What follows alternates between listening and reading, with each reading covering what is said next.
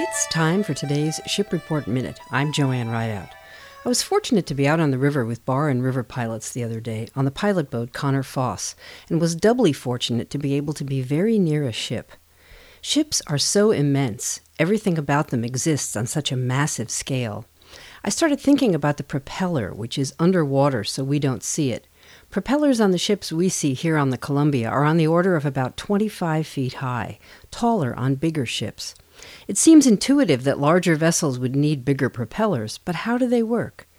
I did some research on this, and here's what I found that actually sailboats and motorized ships have this in common.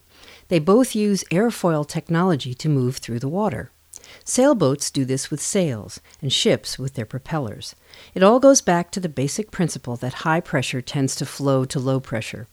In the case of sailboats, the sail is shaped like a wing or an airfoil, and as it moves through the air, low pressure on the front of the sail creates lift that in effect pulls the boat through the water as it sails upwind.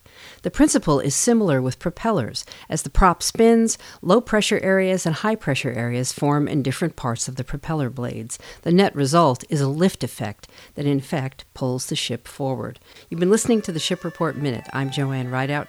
Thanks for listening and have a great day.